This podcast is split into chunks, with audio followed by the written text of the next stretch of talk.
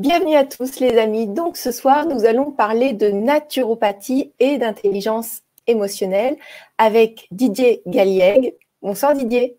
Bonsoir. Donc Didier, toi tu as une carrière de dirigeant, tu vas, nous, tu vas te présenter en quelques mots, mais surtout tu as écrit déjà plusieurs livres et tu es auteur d'un dernier livre euh, justement sur le thème de l'intelligence émotionnelle. Pour toi, mhm. c'est une alliée pour votre vie professionnelle et personnelle. Donc, euh, ben, déjà dans un premier temps, je vais te proposer de te présenter et après, je te poserai deux, trois questions pour comprendre euh, mieux le thème. Bien, très rapidement, euh, une carrière finalement assez classique. D'abord comme directeur des ressources humaines chez Dassault, puis à l'aérospatiale qui est devenu Airbus. Ensuite, j'ai créé ma propre entreprise. Et à l'occasion d'une conférence en Chine, euh, il y a eu un concours de circonstances qui a fait que j'ai écrit un premier livre, puis mon éditeur m'en a demandé un deuxième et un troisième, toujours sur l'intelligence émotionnelle. Et à la suite de cela, euh, j'ai découvert finalement, en faisant des recherches, la naturopathie. Et j'ai un ami pharmacien qui, euh, un jour, m'a dit, mais pourquoi tu ne ferais pas une formation de naturopathe? Et je me suis lancé dans la naturopathie et ça m'a permis de faire la jonction entre l'intelligence émotionnelle et la naturopathie. Alors justement, qu'est-ce que c'est l'intelligence émotionnelle pour toi? Alors, l'intelligence émotionnelle, c'est à la fois simple et compliqué. C'est simple parce que c'est deux composantes.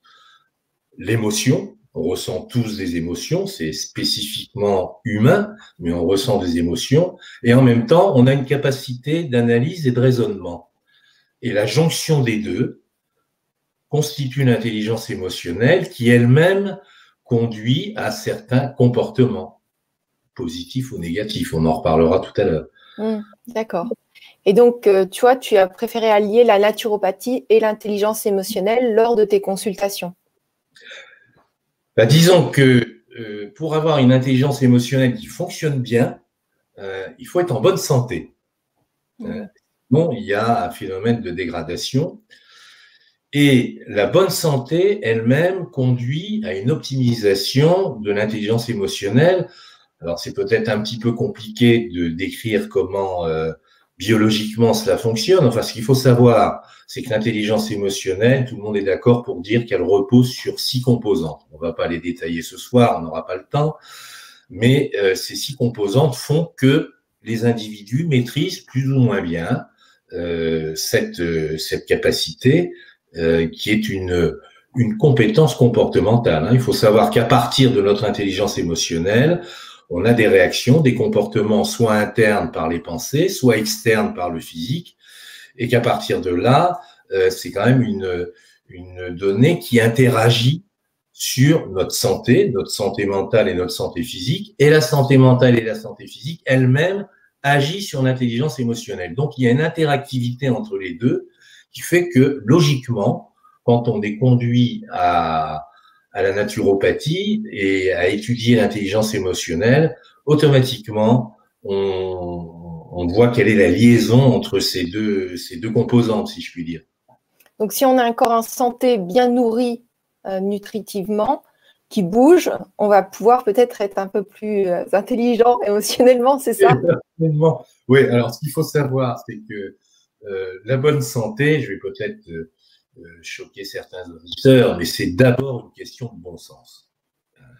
La bonne santé, elle se base, et les naturopathes le savent bien, sur l'alimentation, sur l'activité physique et sur la santé mentale, avec un dénominateur commun qui est le sommeil, parce que sans le sommeil, ben, notre machine fonctionne mal, elle se régénère mal, elle se nettoie mal. Donc, donc euh, la bonne santé fait que on doit travailler sur ces, ces trois composantes que les naturopathes euh, connaissent très très bien. Alors, qu'est-ce qu'on va apprendre là dans cette conférence avec toi? Finalement, peut-être le moyen quotidien en voulant optimiser son intelligence émotionnelle, de euh, reconquérir une meilleure santé et un meilleur bien-être, une meilleure santé euh, physique et un meilleur bien-être mental. Mhm. Oui, c'est vrai, quand on a le bien-être mental aussi, euh, mhm. on se sent beaucoup mieux, beaucoup plus serein et on réagit par rapport aux événements, pas par rapport au stress passé. Voilà. Hein. Bon, étant entendu que euh, la perception que tu as, euh, chargée ou non d'une émotion, d'un certain nombre de simulations, c'est ta réalité. Bon, c'est pas forcément la réalité pour ton voisin, mais c'est ta, réalité pour toi. Hein. D'où l'importance de maîtriser les émotions quand elles surgissent. Hein. c'est euh, la base de tout. La conscience émotionnelle, c'est la première composante qu'il faut apprendre à maîtriser. C'est pas si facile que ça. Euh, on pourrait peut-être inverser et, je pourrais t'interviewer en te demandant ben, finalement, euh, dans l'émotion que tu ressens actuellement, ou le sentiment que tu ressens, est-ce que tu es capable de le verbaliser? Et très souvent, les gens répondent que c'est très très difficile de mettre un mot qui correspond exactement au contenu et à l'intensité d'une émotion. Mmh. Ah, c'est pas faux. Mais il y en a plus. En fait, sur cette euh, web TV là, euh, ces personnes sont quand même assez éduquées et arrivent à force, à force de faire ces, tests là, ces essais, à mmh. mettre des mots sur les émotions. Mais c'est mmh. sûr qu'une personne lambda, déjà, elle va se demander mais pourquoi faire? Et puis quand on n'est pas habitué, c'est une question d'habitude aussi je pense. Oui, tout à fait. Tout à fait. Ça devient facile après, peut-être. Là, c'est un point très intéressant que tu soulignes parce que le propre de l'intelligence émotionnelle, ça n'est pas la compréhension intellectuelle du phénomène. En réalité, c'est un apprentissage dans la durée et la répétition. Hein, je dis souvent, c'est le syndrome du musicien. Quand tu écoutes un virtuose qui joue Chopin, Bon, il a travaillé des heures et des heures et des heures à répéter pour se débarrasser de la technique, créer un certain nombre d'automatismes dans son cerveau, ce qui fait qu'il n'a pas besoin de partition pour jouer. Hein. Et à force de répéter et de répéter dans le temps, il y a des connexions neuronales qui se font, et à partir de là, il y a des automatismes qui se créent. Hein. Alors, ce qu'il faut comprendre, c'est que l'apprentissage de l'intelligence émotionnelle, ce n'est pas une compréhension intellectuelle, c'est un vécu et un vécu qui est répété dans le temps. Ce qui fait que les simples curieux euh, trouvent vite la porte de sortie parce que euh, un apprentissage, euh, je dirais d'une d'une maîtrise à peu près convenable de son intelligence émotionnelle, c'est à peu près 12 à 18 mois. Hein, c'est très très long. mais il y a une réponse qui est biologique, hein, et, à partir de là, on peut pas brûler les étapes, et il faut avoir un vécu au-delà de la compréhension du phénomène. Donc, il suffit pas de comprendre. Est-ce que tu as des exemples de dans quel cas ça peut aider des personnes, par exemple des gens que tu as suivis, euh, dans quel cas l'intelligence émotionnelle a pu aider la personne à, à passer euh, une meilleure vie ou à passer une situation difficile ben, il y, y, en a un que j'ai bien suivi. ça va te paraître un peu égocentriste, mais c'est moi-même. Bon, j'ai vécu des années et des années avec, euh, je dirais, euh, beaucoup d'émotivité et beaucoup d'anxiété. Bon. Et puis dans mon job, bon, je me suis vite aperçu, hein, notamment quand on rentre dans un comité central d'entreprise et qu'il y a une cinquantaine de partenaires sociaux, bah, que l'émotivité, euh, c'est vraiment pas une bonne conseillère. D'abord parce qu'elle te trahit. Bon, et deuxièmement, elle ne te conduit pas à des comportements pertinents. Hein. Alors à l'époque, je me suis fait conseiller. À l'époque, on ne parlait pas encore d'intelligence émotionnelle, mais j'ai eu la chance de rencontrer un, un bon coach qui m'a appris finalement, un, à prendre conscience, et en prenant conscience, en quelques millisecondes, à prendre le recul euh, nécessaire pour finalement faire en sorte qu'entre mon amygdale, ou ce, dans le cerveau, où se génèrent les émotions, et mon cortex, bon, qui euh, me permet de raisonner, qu'il y ait un minimum de dialogue, même très très rapide, qui me conduise à des comportements beaucoup plus pertinents. Et à force de, de répétition, je me suis débarrassé de cette émotivité. Hein. Bon, l'émotivité, bon, on est avec, elle est dans les gènes, même si euh, on pourrait parler d'épigénétique et aujourd'hui tous les scientifiques sont d'accord pour dire que bon, on influe tout au long de notre vie par nos pensées, par notre environnement, par notre alimentation, on influe sur nos gènes, hein, c'est ce que c'est la base de l'épigénétique. Bon, mais enfin, quand on est, on est émotif, c'est quand même très très difficile de s'en débarrasser, donc il faut apprendre à maîtriser les effets bon, à défaut de supprimer l'émotivité elle-même. Et ça marche très bien. Ça suppose, comme je le disais tout à l'heure, quand même une prise de conscience, bon, une prise de recul, et à partir de là, de réfléchir un petit peu. Et l'intelligence émotionnelle, finalement, c'est ça, parce que quand on a une émotion violente, finalement, euh, on pourrait comparer un petit peu notre, notre corps avec euh, trois cerveaux. Hein, c'est ce que font certains spécialistes. Hein. Il y a les automatismes où, tu n'es pas consciente. Bon, la digestion, la respiration, les battements de cœur, etc. Bon, c'est un premier cerveau euh, dit reptilien qui, gère tout ça. Et puis, tu as un deuxième cerveau qui, lui, euh, te permet d'analyser, de réfléchir, de raisonner. Et puis, il y a le cerveau émotionnel. Et le cerveau émotionnel, il a une capacité qui peut être terrible, c'est que il, euh, ce cerveau peut neutraliser les deux autres. Hein. Bon, c'est l'histoire du, hein, du, du, criminel qui dit bon j'étais en colère, j'ai pété les plombs et etc etc. Donc il a pu raisonner et, il a suivi son impulsion par rapport à une stimulation. Donc euh, c'est un cerveau qui euh, qui peut être extrêmement puissant, extrêmement positif, mais extrêmement destructif également. D'où l'intérêt de faire en sorte qu'en maîtrisant son intelligence émotionnelle, on arrive à créer un dialogue entre l'amygdale, c'est-à-dire le, centre euh, où se génèrent les, émotions, et le cortex frontal, c'est-à-dire là où on a appris à raisonner et à analyser. Et d'ailleurs, il y a, c'est intéressant parce que c'est relativement récent, il y a un Portugais, un hasard de circonstance, qui euh, a écrit un livre qui, commence à, faire date chez les spécialistes, hein, qui s'appelle L'erreur de Descartes, et qui euh, prouve par A plus B que les émotions non seulement ne réduisent pas la capacité intellectuelle de raisonnement et d'analyse, mais au contraire est susceptible de l'enrichir lorsqu'elle est bien gérée.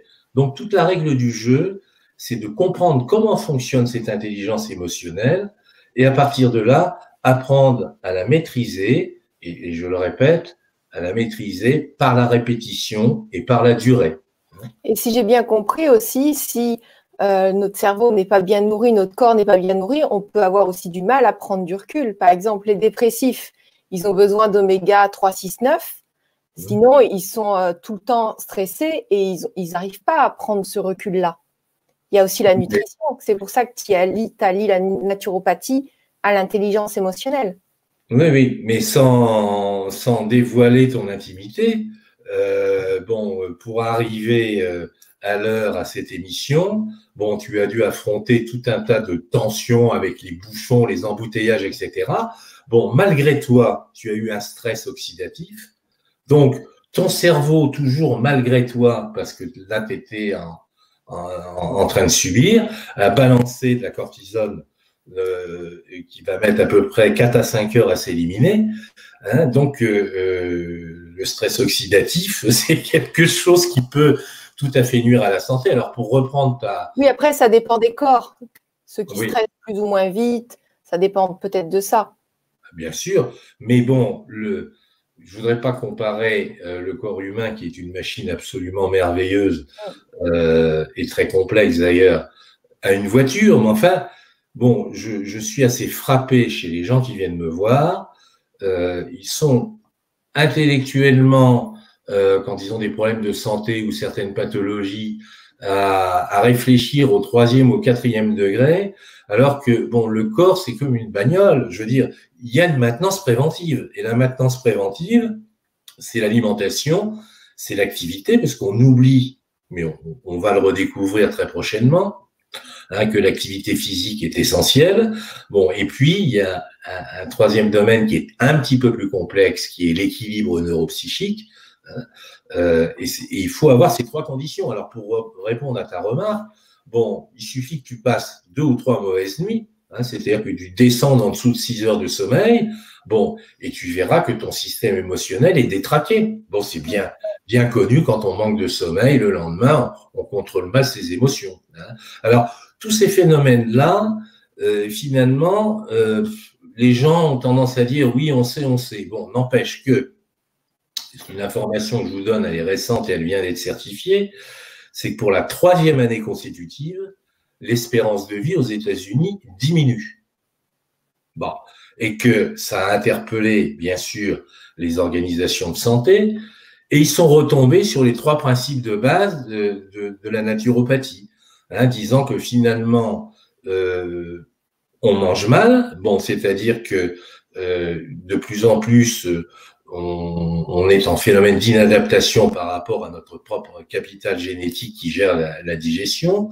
Bon, on est frappé par euh, un manque d'activité physique et, et, il faut savoir que l'obésité est un tueur silencieux, il faut le savoir, hein, pour des tas de raisons, on va pas euh, développer et détailler ce soir. Mais bon, on revient finalement à, à, des règles de bon sens. Alors quand tu dis oui, ça dépend des corps, bien sûr. Bon, on a un capital génétique. Bon, euh, certains. Alors quand euh, j'étais petit, on disait bah, tu nais comme ça et il bougera plus jusqu'à ta mort. Bon, il y a un type un peu plus inspiré que les autres, à savoir Bruce Lipton, qui il y a une vingtaine d'années, c'est un, un, un, chercheur, un biologie, un spécialiste de la biologie cellulaire, bon, qui a découvert que l'environnement qu'on donnait à notre corps, que ça soit par l'alimentation, par la pensée, par l'activité, pouvait influer jusqu'à 50%. Et tiens-toi bien, le professeur Gilbert, Gilbert Deray, qui n'est pas connu du grand public, mais qui est tout de même le, le patron euh, du service de néphrologie à la Pitié-Salpêtrière, donc c'est quand pas rien, bon, a écrit un livre absolument merveilleux qui fait date à la fois dans la médecine conventionnelle et dans les médecines dites alternatives ou parallèles. Il vient d'écrire un livre qui s'appelle Maîtriser votre destin génétique, où il te prouve scientifiquement, euh, mais vraiment scientifiquement avec des références, qu'on peut influer bien au-delà même de 50% notre capital génétique, à condition de, de vouloir, d'en être conscient et de prendre les mesures qui vont bien. Hein, donc, euh, réponse à ta question, il y a des corps euh, qui supportent plus ou moins bien euh, le stress. Alors, c'est vrai que le capital génétique dont tu as hérité euh, peut euh, influer, mais je dirais on a encore beaucoup plus d'influence si soi-même on subit un, ou on suit plutôt, j'allais dire un, un parcours à la fois alimentaire, physique et psychique. Ah oui, tout à fait. J'étais comme toi, hein, j'étais une très très émotive, donc le, le, rien, le moindre petit truc me stressait à fond. Donc là, j'aurais été encore en stress euh, pendant l'interview avec tous les bouchons. Donc je te comprends tout à fait, oui. Ouais, voilà. Bon, pas toujours dit qu'il faut entretenir le véhicule. Hein, voilà. Hein. C'est ce qu'on ce qu'on propose ce soir. C'est pour ça que tu es là. C'est pour partager ces. Euh, moi, je ferais, euh, quitte à peut-être étonner un certain nombre de personnes, à apprendre euh, à, aux gens à finalement retrouver un minimum, un minimum de bon sens, hein, c'est-à-dire à reprendre les conditions d'hygiène de vie qui portent sur ces trois facteurs, je dirais même les quatre, si on intègre le sommeil. Parce que bon, quand on regarde les dégâts que peut provoquer euh, le, le, manque de sommeil ou le manque d'hygiène de sommeil, c'est-à-dire un sommeil à heure irrégulière et, et à quantité variable. Euh, bon, statistiques prouvées scientifiquement, quand on dort moins de 6 heures par nuit, on réduit sa vie de 10%. Mmh. Hein, bon, ça fait, euh, compte tenu des moyennes d'âge, enfin selon le SEC, en gros une douzaine d'années en moins. Hein. Bon, et alors, il y a cinq ans, quand je disais que l'espérance de vie allait stagner, on me traitait de pessimiste euh, dans l'utopie. Bon, bah aujourd'hui aux États-Unis, on y est, donc ça va pas tarder. Par contre, il y a une chose sur laquelle tous les scientifiques sont d'accord, c'est que le pourcentage de vie en mauvaise santé a une croissance quasi exponentielle.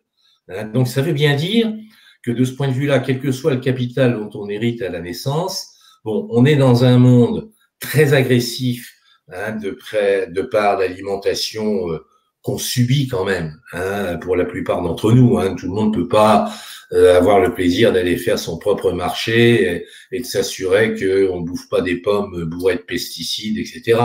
Bon, quand tu te promènes dans les rues à Paris, bon, je suis désolé, euh, l'atmosphère est quand même très très agressive. Et le monde professionnel aujourd'hui d'un point de vue psychique, est extrêmement agressif, bien plus qu'il ne l'était il y a 50 ans, pour des tas de raisons. justement, il y a des questions à ce sujet-là dans, le, dans les commentaires. Mais après, on peut décider de rajouter un jus vert dans l'alimentation, même si elle n'est pas top, ça sera toujours des bons nutriments. Il y, a des, il y a quand même des décisions qu'on peut prendre. Ah bah, euh, écoute, moi, il y en a une que j'ai prise il y a, il y a deux ans. Hein, c'est les spécialistes aujourd'hui commencent à en faire une publicité. Bon, c'est le jus de citron le matin à jeun.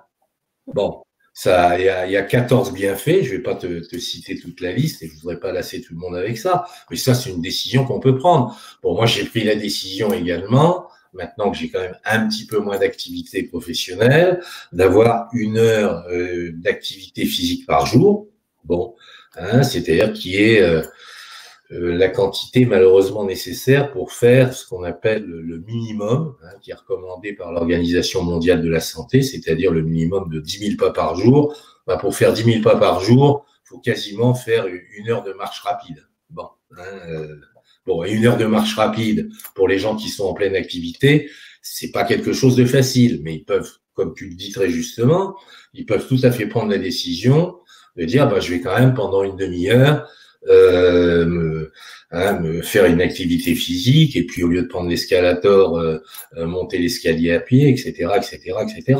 Hein, bon, on est en train de se rendre compte que basiquement, bon, le, le déficit d'activité physique est vraiment quelque chose qui dégrade la santé à, à une très très grande vitesse.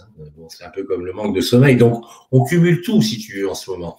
Et je pense que euh, là où je partage tout à fait ton point de vue, c'est que même si on ne fait pas tout, on peut faire un peu en améliorant son alimentation, en améliorant son activité physique et en essayant de retrouver un minimum de, de, sommeil euh, ou d'hygiène de sommeil. Bon, étant entendu, c'est une chose importante que je voudrais préciser, c'est que les bonnes résolutions, elles doivent être quotidiennes. Hein, C'est-à-dire que le, le, corps tourne selon un, cycle circadien, comme on dit. Bon, et euh, aller faire euh, se défoncer pendant une demi-journée euh, euh, au golf ou pire en jogging une fois par semaine, bon, je dis pas que ça sert à rien, mais pratiquement ça sert à rien. Ce qu'il faut, c'est tous les jours s'alimenter le moins mal possible, si je puis dire, tous les jours faire un minimum d'activité physique et tous les jours d'essayer de reprendre une hygiène mentale, ne serait-ce qu'en en faisant un peu de lâcher prise, ne serait-ce que 5, 5 minutes par jour, c'est déjà énorme. Hein. Et ça, tu en parles dans ton livre, il y a des exercices, il y a des choses euh, qu'on peut appliquer? Alors, euh, tu parles comme mon éditeur, c'est-à-dire que euh, il m'a dit tout ça c'est très bien, mais moi j'ai besoin d'un mode d'emploi parce qu'il s'est passionné aussi pour le sujet.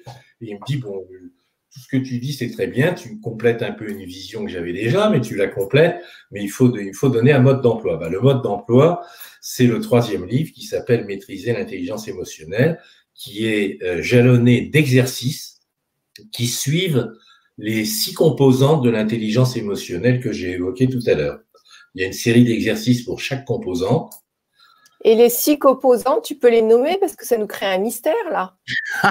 Bon, alors, on va rentrer un peu plus dans le détail, mais moi je veux bien. Hein. Alors, la première composante, c'est la conscience émotionnelle. C'est-à-dire, c'est dans un vécu que l'on a, tout d'un coup, de prendre conscience d'une émotion que l'on ressent. La deuxième composante, c'est d'apprendre à l'exprimer, à commencer par la verbaliser et à l'exprimer. La troisième composante, c'est d'essayer de se mettre dans la vision d'autrui, c'est-à-dire ne pas tomber dans la compassion, hein, simplement se mettre dans la vision d'autrui. C'est-à-dire qu'en ce moment, tu es en train de m'interviewer et je fais très très attention à être empathique, c'est-à-dire euh, en t'observant, en t'écoutant, en te regardant, en me disant mais finalement, euh, quand je tiens tel propos ou je tiens tel discours, euh, si j'étais à sa place, comment je réagirais? C'est la troisième composante, c'est l'empathie. Donc les trois premières composantes sont personnelles. Hein. Prise de conscience, expression et empathie. Et les trois autres sont euh, plus relationnelles, c'est-à-dire la quatrième, c'est euh, d'essayer de, détecter et de comprendre les émotions de son interlocuteur. La cinquième, qui est un sujet à polémique, mais il faut la citer quand même, c'est comment influencer les sentiments et les émotions d'autrui. Alors, tout de suite, là, on dit, mais ça, c'est de la manipulation. Bah oui, on est sans arrêt manipulé. Hein. Tu ouvres ton poste de télé, tu as de la pub, c'est de la manipulation. Bon, euh, je voudrais pas citer une marque célèbre d'automobile, mais qui, qui base ses marges brutes absolument colossales sur la vente émotionnelle vis-à-vis de ces messieurs. Hein. bon, je vais pas citer le nom de la marque, mais bon, c'est c'est une caractéristique de cette marque. Elle, a, elle, elle vend ses voitures parce qu'il y a un choc émotionnel qui fait que les gens ont envie de l'acquérir. Bon. Et la sixième composante, c'est un petit peu la, euh, la, synthèse, c'est-à-dire c'est euh, finalement par rapport à, aux émotions et aux sentiments euh, que j'ai, quel comportement vais-je avoir à la fois vis-à-vis des autres et vis-à-vis de moi-même dans ma sphère intérieure. Hein. donc il y a ces six composantes. Bon, euh, c'est pas la peine de souligner qu'il il y a un ordre incontournable. Hein. C'est-à-dire si on n'a pas la première, on peut pas maîtriser la deuxième.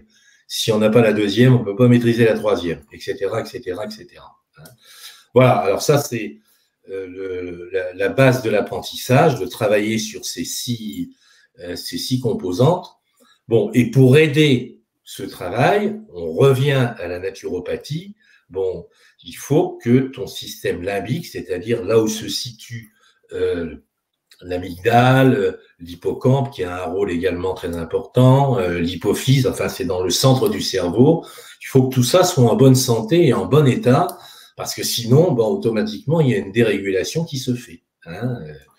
Bon, et je, répète que le, le fait de prendre conscience de ces émotions aide à créer le dialogue entre le système limbique du cerveau et le cortex frontal où on a notre capacité d'analyse, de raisonnement, et c'est bien le dialogue entre les deux qui fait qu'on peut avoir des comportements plus pertinents. Voilà, j'espère que j'ai été clair. Oui, totalement. Et puis, il y a beaucoup de personnes qui sont conquis, conquis par ton jus de citron dans, dans les commentaires. Ah bon? Pratique aussi. Et il y a une question de Sylvia qui dit comment maîtriser les émotions enfermées euh, et qu'envers sa famille, on les garde en soi, sinon ça tourne au vinaigre Alors, ça, c'est une excellente question. Hein. C'est une excellente question. Si on était en politique, ce qui n'est pas mon cas, hein, je dirais, je vous remercie, chère madame, de me l'avoir posé. Bon, en réalité, c'est extrêmement dangereux de garder ses émotions. Ça, c'est un premier point. Deuxième point, cette dame a tout à fait raison. Euh, quelquefois, euh, vaut mieux euh, se taire, hein, faire un peu comme les trois singes, hein, bon, euh, parce que ça pourrait provoquer plus de dégâts qu'autre chose. Mais à ce moment-là, il faut trouver un moyen de les exprimer autrement. Alors, d'en parler à un ami, une amie, peut-être de se défouler aussi euh, par une, une bonne marche rapide dans la forêt, etc. Mais enfin, les émotions refoulées, et là, euh, c'est les scientifiques qui parlent, hein, ce n'est pas moi, les émotions refoulées conduisent tôt ou tard à, des maladies euh, extrêmement graves, euh, dont une qui s'appelle le cancer, malheureusement. Hein, donc les, les émotions, faut surtout pas les refouler. Et si pour des raisons effectivement pratiques, j'allais dire d'harmonie d'un groupe ou d'une cellule familiale, etc., on ne peut pas en faire état, il faut vite trouver un autre moyen euh, de les exprimer. Alors, euh, c'est une occasion de parler en dehors de la naturopathie également euh, de l'hypnose, parce que souvent les émotions refoulées rentrent dans le dans l'inconscient.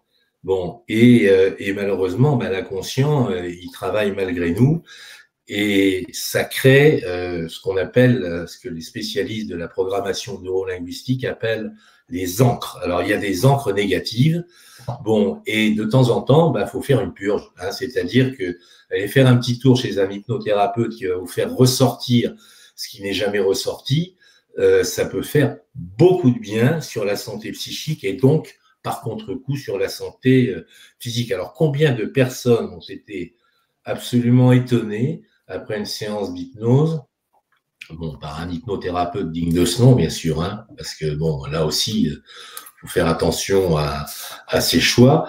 Mais combien de personnes Moi, je quand même mal en garde par rapport à l'hypnose, parce que je suis formée à l'hypnose, on est formé très très rapidement, et il peut y avoir des gros dégâts. Donc, euh, ah oui, oui, il faut. Euh, c'est le but du jeu, c'est de rajouter des injonctions. Euh, n'y allez pas, parce que si vous rajoutez des injonctions, vous rajoutez des problèmes sur votre problème de base. Le but du jeu, c'est d'enlever la racine, pas de rajouter des trucs par-dessus pour le cacher. Donc voilà, juste, faut, faut avoir connaissance de ça, c'est qu'on ne s'amuse pas à ajouter des choses, mais on, veut cherche à les enlever. Absolument. Voilà. Alors, ce que je voulais dire, c'est qu'il y a des gens qui ont été assez surpris de finalement tout d'un coup de prendre conscience de choses qu'ils avaient enfouies depuis 30, 40 ans, depuis leur enfance. Quoi. Mais là où, où je rejoins tout à fait ton, et tu as raison d'assister. Moi, je, disais, il faut faire attention à qui on va voir parce qu'effectivement, ça peut être extrêmement dangereux hein, si on tombe sur quelqu'un qui a une absence de, déontologie, voire une certaine forme de perversité ça peut être extrêmement parce que l'hypnose est efficace. Hein. Et donc, euh, donc là, on a répondu à la question de Sylvia? Bah, Moi, je pense que oui, parce que bon, Sylvia a la raison euh, de, de, ne pas provoquer encore plus de dégâts en exprimant ses émotions. Là où j'attire simplement son attention, c'est qu'il faut qu'elle trouve un moyen d'exprimer son émotion ailleurs, mais il faut qu'elle l'exprime. Donc elle peut courir, elle peut crier, elle peut, euh, je sais pas, en parler à d'autres. Elle peut en parler, à d'autres. Euh. Voilà. Hein, le but, c'est qu'une contrariété ne doit pas rester en nous, quoi. Bon, alors c'est un petit peu comme dans les, les accidents graves, hein, quand il arrive des catastrophes. Bon, euh, qu'est-ce que font les, les, les psychologues? Ils font parler, parler, parler, parler, parler, parler. Bon là, bon, elle a une émotion où, euh, à juste titre, elle dit bah, si j'en parle, ça va faire plus de dégâts qu'autre chose. Il bah, faut qu'elle en parle ailleurs ou qu'elle trouve un, un, dérivé, mais il ne faut pas la garder en elle. Oui, tout à fait. Très juste. nous avons Magali qui dit que faire lorsque des personnes se déchargent continuellement au bureau et qu'on est obligé de les côtoyer? Bon, alors là, effectivement, c'est un peu un problème parce que, bon, avant de vouloir traiter les autres, il faut déjà être en bon état soi-même. Bon, et euh, alors, malheureusement, euh, j'allais te donner un exemple, mais il répond, il répond pas à la question, on en trouvera un autre. J'allais dire, bon, faut fuir les relations, c'est ce que j'appelle les relations toxiques. Mm. Hein, Moi, j'avais quelques scrupules avant parce que j'étais quand même un garçon bien élevé, je suis toujours d'ailleurs. Enfin, bon, euh, j'avais du mal à dire non, bon, et à refuser de voir un certain nombre de personnes. Alors maintenant, euh, euh, la messe est dite. Alors au bureau, malheureusement, bon, là, on est en situation de blocage parce que bon, on peut pas dire aux gens sortez. Ah, je pense qu'il n'y a qu'une seule chose à faire, c'est de travailler énormément par suggestion pour faire comprendre à la personne que bon, chacun a ses problèmes et que euh, on doit d'abord traiter ses propres problèmes, euh, bon, avant de subir ceux du voisin. Mais euh, je reconnais que certains cas, euh, moi j'ai connu ça, hein, j'ai connu ça dans le dans mes activités professionnelles. Bon, euh, avec des gens qui, alors en plus, si vous voulez, si tu veux, ils plombent l'ambiance. Hein, je veux dire, il n'y a rien de tel. Hein, dans un bureau, il y a cinq ou six personnes ou dans une réunion, Bon, quand il y a quelqu'un d'ultra négatif, bon, à un moment donné, il faut lui dire. Oui, c'est ça, oui. À un moment donné, il faut lui dire d'arrêter d'être négatif et d'arrêter euh, d'encombrer tout le monde avec ses problèmes, qu'on en a tous, hein, et qu'à un moment donné, bah, il faut qu'on se retourne un peu sur soi-même, et que le fait euh, d'arroser les voisins de, de, commentaires et de se décharger quotidiennement, ça ne lui rend pas service, et ça ne rend pas service aux autres, et ça ne rend pas service à la collectivité. Hein, mais à un moment donné, il faut le dire, hein, parce qu'il ne s'arrêtera pas tout seul. Hein. Oui, communiquer et fuir. voilà. Alors, c'est-à-dire que c'est là que la troisième composante de l'intelligence émotionnelle peut être intéressante. C'est-à-dire qu'avant de le cartonner en disant écoute, tu m'emmerdes, il hein, euh, faut peut-être se dire bon, s'il fait comme ça tous les jours, c'est qu'il a peut-être euh, un certain nombre de raisons. C'est d'essayer de se mettre un peu dans sa vision pour trouver, en termes de communication, la bonne approche où il va pas se mettre en colère ça, c'est la, hein, le, fait d'influencer un petit peu sur ses sentiments, parce que s'il se met en colère, de toute façon, il continuera. Hein. bon, de ne pas se vexer, parce qu'à ce moment-là, ça coupe la, communication. C'est un sujet très difficile à régler. Il faut vraiment être dans la vision et puis, bon, connaître les caractères respectifs. Hein. Je veux dire, on ne peut pas répondre globalement sur un mode d'emploi. Je pense qu'il faut connaître la personne, quels sont les points où on peut effectivement, soit par suggestion, soit par injonction, hein, euh, lui dire d'arrêter. Il y en a à qui il faut le dire carrément sous forme d'un ordre. Bon, maintenant, t'arrêtes. Il y en a d'autres. Bon, est-ce que tu penses pas quand même que, bon, à la limite, à force de nous répéter ça, ça règle pas forcément tes problèmes. Enfin, on peut travailler. Oui, concerner la personne et adapter la communication. Voilà. Hein. Bon, et là, pour ça, il faut commencer par maîtriser sa troisième composante, c'est-à-dire avoir une capacité d'empathie, qui n'est pas de la compassion. Alors, alors, il y, a une autre question de Sylvia qui dit faut-il aller faire du sport pendant 1h30 avant et avoir le courage de dire la vérité à ses proches? Ah, ça, c'est une, bonne jonction des deux. Si je sais que la vérité passe bien. Mais non, euh, mais la vérité, là, je pense. Non, mais c'est marrant. Euh, mais, euh, mais, comment dirais-je Bon, si elle veut se donner du courage, bon, en allant s'oxygéner, pourquoi pas Mais Bon, euh, qu'est-ce qui est souhaitable? Est-ce que c'est de dire la vérité ou de ne pas la dire? Bon, il y a des silences qui sont quand même euh, quelquefois salvateurs. Hein donc, euh, si c'est pour se donner du courage pour casser la baraque, on n'est pas sur le même sujet là. Hein. Euh, je veux dire que bon, on peut aller faire du sport pour se donner du courage, mais la vraie question c'est est-ce que la vérité est bonne à dire ou non? Et si elle est à dire, comment je la dis? Est-ce que je la suggère ou est-ce que je la décris? Hein, je veux dire, c'est pas, c'est pas si simple. on peut décrire les faits simplement sans accuser une personne. Oui. Aussi. Oui, bien sûr. Euh, comme, comme tu comme étais en train de dire. Euh, je veux dire, le fait d'accuser une personne, c'est euh, entamer son estime d'elle-même, donc à la limite, ça ne va, va, pas donner de très bons résultats. Non, mais c'est-à-dire apprendre à communiquer, c'est ça le voilà. tu fais ça, c'est euh, voilà, moi je me sens comme ça. Euh, enfin voilà, essayer de communiquer des trucs. Euh. on a une nouvelle question de Star Wars qui dit Est-il vrai que plus on avance dans l'âge, moins on dort? Tout à fait, tout à fait, pour une raison très malheureusement très simple, mais il y a, il y a un remède, hein, je vous rassure. À partir de 5, on dit à partir de 50 ans chez certains, 60 chez d'autres, bah, tout simplement parce qu'on sécrète de moins en moins de mélatonine. Bon, Hein, et donc, euh, à partir de là, le, sommeil d'abord est beaucoup plus haché, hein, c'est-à-dire que, bon, euh, en fin de cycle de sommeil, on a ce qu'on appelle le sommeil paradoxal, qui est très important euh, mentalement, et puis, en principe, si tout se passe bien, on a la mélatonine qui va provoquer un deuxième cycle et donc un endormissement. Et malheureusement, cette hormone et de moins en moins sécrétée avec l'âge. Et ce qui fait que on conseille non pas de se supplémenter en permanence parce que des études scientifiques ont prouvé que prendre en continu de la mélatonine pouvait être quand même dommageable, mais de faire de temps en temps une cure de mélatonine quand on prend de l'âge, c'est ce que je fais. Hein. C'est-à-dire que tous les deux, trois mois, pendant une vingtaine de jours, je prends un gramme de mélatonine et puis euh, tout se passe bien.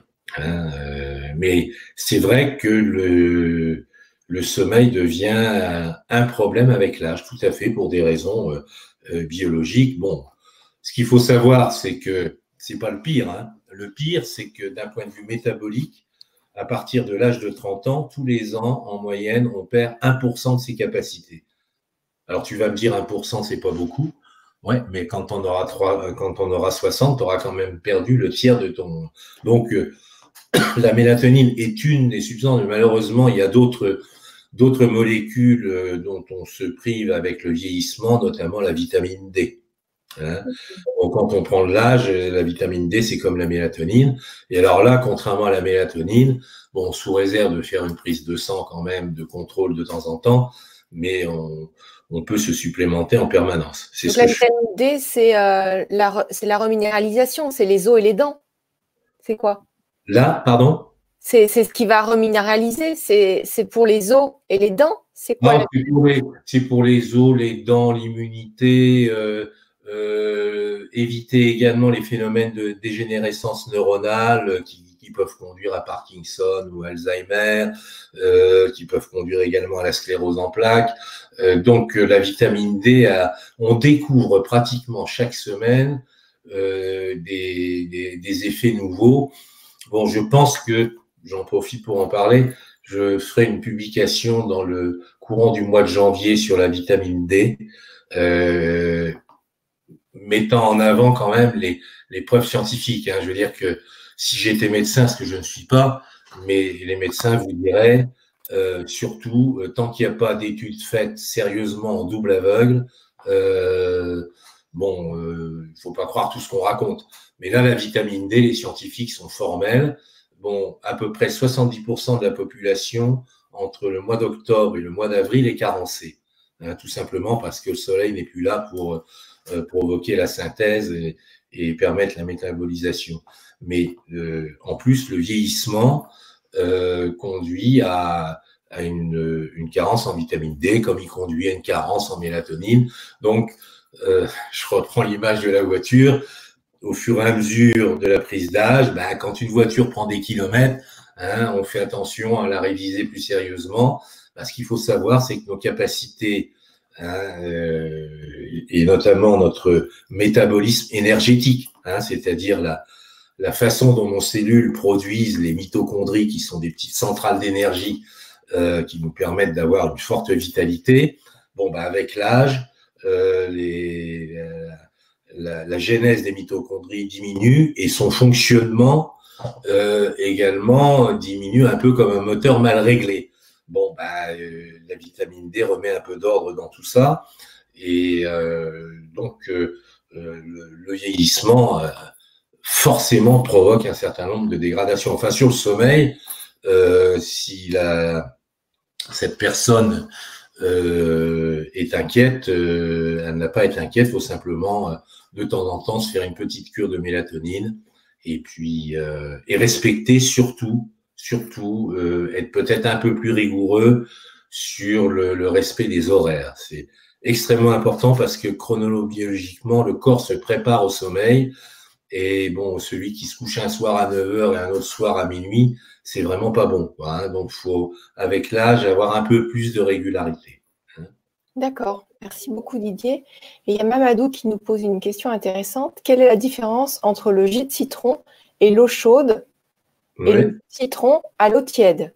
Alors, euh, je suis un petit peu embêté parce que moi, je, peux répondre très précisément à la, question, la différence entre le jus de citron à l'eau froide et le jus de citron euh, à, l'eau tiède.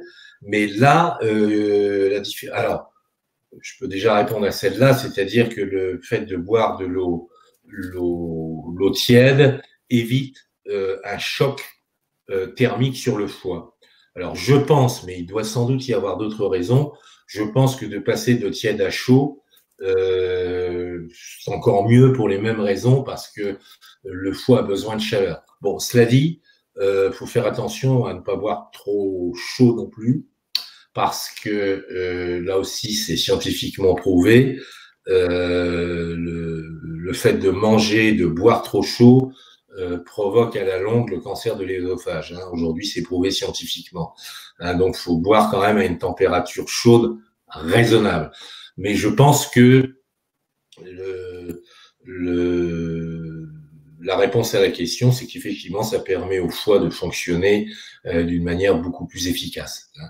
Je vous signale que certaines études euh, aurait tendance, elles ne sont pas toutes confirmées, mais à prouver que le sang qui sort du foie hein, avoisinerait quelquefois les 50 degrés. Hein, pour vous dire que le, fait de boire de l'eau froide le matin, euh, si vous avez un écart euh, euh, trop important, bah, ça le bloque tout simplement hein, et il ne fait pas son travail. D'accord, merci pour ces infos. Mmh. Et Jade qui nous dit bonsoir, que pouvez-vous me dire sur un manque de fer important?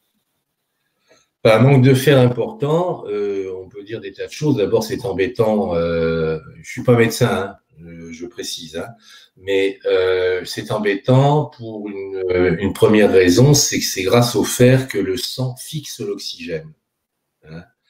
Donc, euh, c'est quand même euh, embêtant d'avoir une carence en fer. Alors, par quoi est-elle provoquée? Là, j'avoue que je cale un peu. J'ai pas suffisamment approfondi le euh, sujet qui, conduit à, ce que certaines personnes sont carencées en fer. Alors, il y a à tous les coups un problème d'alimentation, ça c'est clair.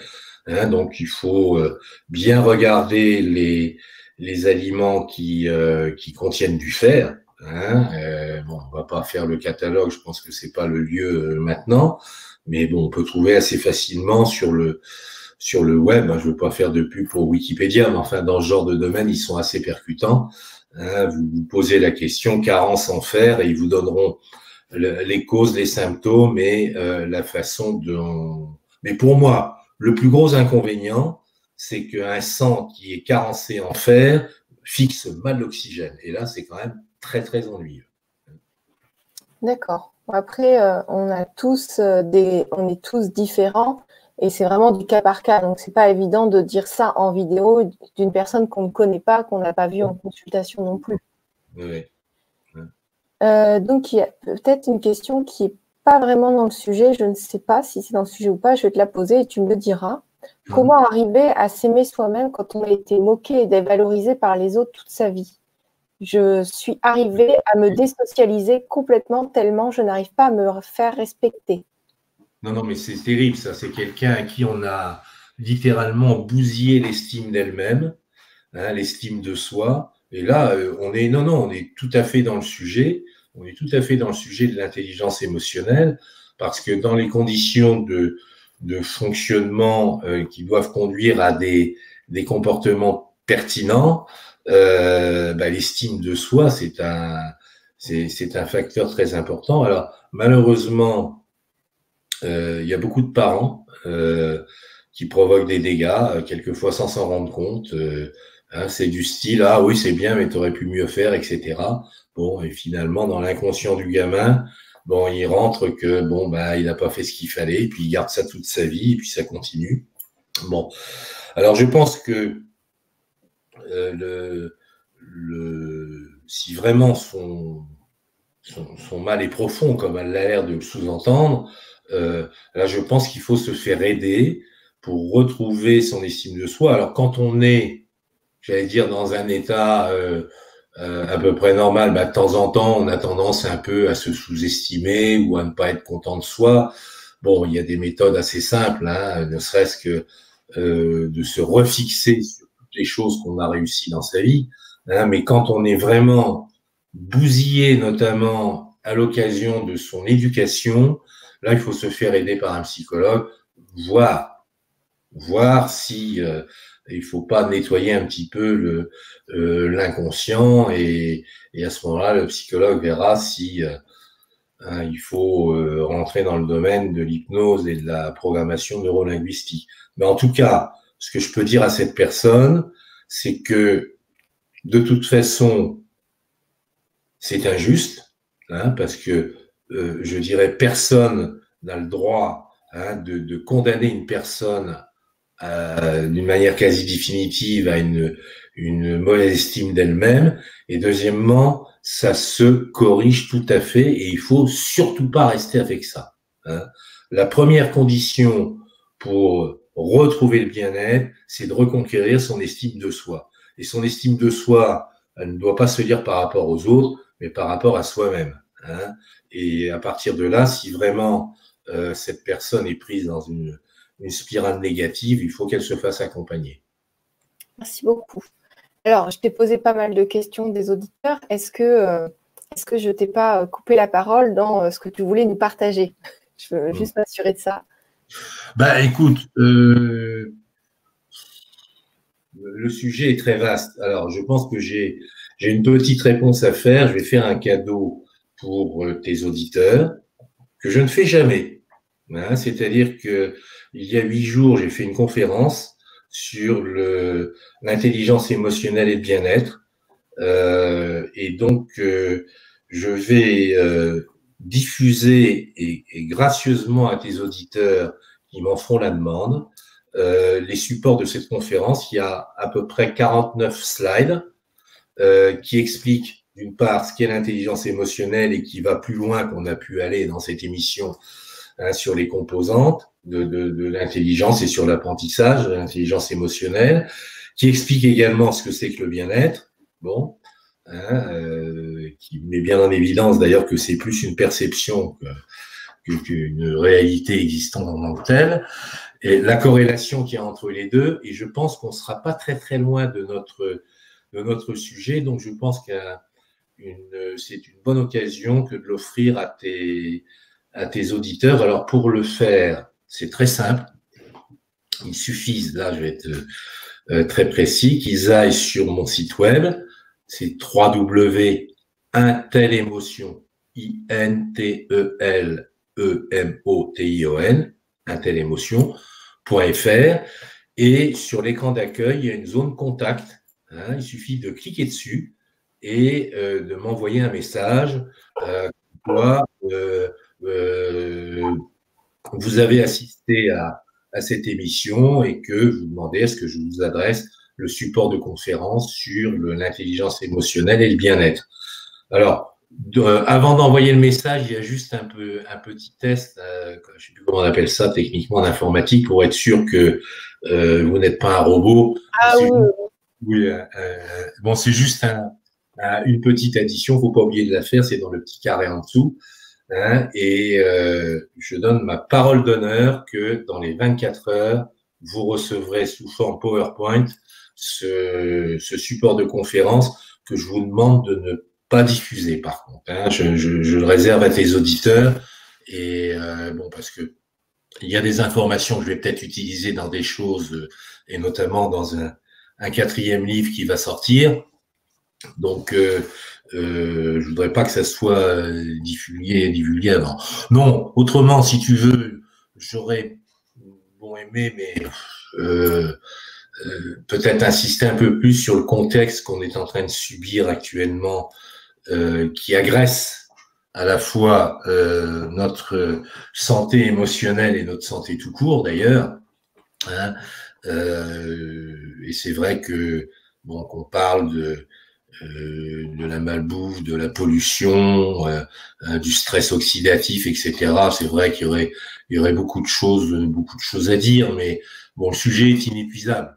Hein, est inépuisable. Donc, ce que je voudrais simplement que les gens retiennent, c'est que l'intelligence émotionnelle, c'est quelque chose qui se maîtrise, mais dans le temps et avec la répétition, qu'elle-même conditionne effectivement une bonne santé, Bon, et que euh, corrélativement, la bonne santé également conditionne un bon fonctionnement du système limbique et du système émotionnel. Donc, euh, les deux s'imbriquent et que la base de tout cela, bon, elle est très naturopathique, hein, et s'il y a des, naturopathes chez les auditeurs, ils le savent mieux que moi, hein, la naturopathie est basée sur trois axes, hein, comme que j'ai décrit tout à l'heure, plus sept disciplines complémentaires, donc on ne va pas détailler ici, mais je pense que ce sur quoi je voudrais insister, c'est qu'il faut retrouver une hygiène de vie avec un bon sens et une certaine progressivité. Le peu que vous ferez sera déjà un plus. Hein. bon, et en plus, si vous voulez, si vous prenez de bonnes résolutions alimentaires, même si elles sont pas complètes, de toute façon, c'est impossible qu'elles soient absolument parfaites. Bon, déjà, ça programme le mental hein, vers un sens du plus et du mieux. Bon, donc le, la santé de base et la prévention de la santé, c'est d'abord une question de bon sens dans l'hygiène de vie quotidienne, sur l'alimentation, l'activité physique et l'équilibre psychique, mental. Bon, étant entendu que pour avoir tout ça, il faut dormir convenablement. J'insiste énormément là-dessus parce que c'est la base de tout. La recharge énergétique et neurologique du corps, se fait pendant le sommeil. Hein, et euh, c'est vraiment un dénominateur commun aux trois piliers du tabouret que je viens de te décrire. Et Didier, alors euh, comment on fait pour pouvoir obtenir une consultation avec toi? Est-ce que tu donnes des consultations à distance? Alors, je... alors, ceux qui veulent vraiment, euh, vraiment faire un travail avec toi, comment ça se passe? Alors, il y a deux, deux, solutions possibles, soit en présentiel. Bon, si je suis à Paris ou à Toulouse, Hein, ou ceux qui veulent aller au Portugal, à Nazareth, bon, hein, pas de problème. Bon, euh, je peux les, les voir. Alors c'est vrai que je préfère toujours voir les gens, c'est plus agréable. Bon, surtout que dans certaines pathologies, euh, il faut vraiment voir les gens. Hein, bon, voir quel est leur problème. Mais bon, on traite une grande partie des cas en visio avec un processus qui est assez simple. C'est-à-dire, dans un premier temps, on fait ce qu'on appelle en visio une anamnèse, c'est-à-dire un questionnement, c'est-à-dire pour comprendre le profil euh, général de la personne. Bon, et ça, c'est gratuit. Hein.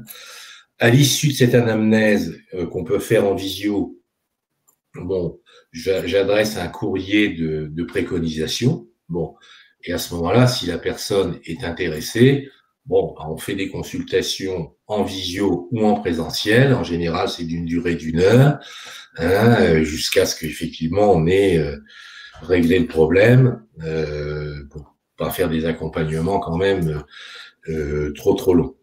Bon, donc le principe, euh, le principe est assez simple. Alors vous allez me dire comment faire pour euh, prendre contact et éventuellement avoir une consultation par visio. Et ben exactement le même que celui que j'ai indiqué pour le, la transmission du, du support de conférence. Vous allez sur le site web intelémotion.fr dans la zone contact et à ce moment-là, vous m'envoyez un message en indiquant vos coordonnées téléphoniques où je peux vous rappeler. Et euh, bon, en général, je rappelle euh, soit le jour même ou dans les deux ou trois jours. Hein. Voilà. Oui, après, vous savez que vous avez toujours sous les vidéos le contact de l'intervenant. Donc, bien évidemment, vous avez le site, le mail, tout, euh, tout ce qui est nécessaire en dessous de la vidéo de Patrick. Euh, alors moi, je vous remercie énormément pour tous vos jolis messages et vos partages, parce que bien sûr, euh, vous partagez énormément même entre vous. Donc merci d'être toujours là aussi fidèle. Et euh, on termine cette année avec vous, avec toi Patrick, avec vous. Alors merci beaucoup Patrick d'avoir accepté. Moi c'est Didier. Didier. Mais pourquoi je dis Patrick? C'est parce que c'était mon intervenant juste avant. Merci beaucoup. Ah ben non, mais moi c'était le prénom qui me donner ma mère. Bon, alors il y a peut-être quelque chose. non, c'était l'intervenant euh, d'hier ou d'avant-hier. Et donc, euh, Didier, merci beaucoup d'avoir accepté de venir ici euh, nous partager toutes ces informations précieuses, parce que mm. sans ça, comment on fait? Si on ne sait pas comment va fonctionne le corps déjà et mm. l'esprit Et puis, ben, je vous souhaite de joyeuses fêtes de fin d'année et je te donne le mot de la fin, Didier. Merci beaucoup. Eh bien, écoute, euh, le mot de la fin, c'est que je souhaite à toutes et à tous de retrouver le bon sens de l'hygiène de vie qui permet d'avoir une bonne santé et de vivre avec un, maximum de bien-être à partir de 2020. Voilà. Ah oui, et pensez à vous abonner à la chaîne Gwenoline TV qui est ma chaîne parce qu'il y a plein de nouvelles informations intéressantes régulièrement. Donc là, on est sur euh, deux chaînes différentes. Donc euh, pensez à aller jeter un coup d'œil et voir tous les prochains intervenants. 2020 va être absolument merveilleux en termes de qualité d'intervenants. On a commencé déjà avec Didier et ça va continuer. On vous embrasse bien fort.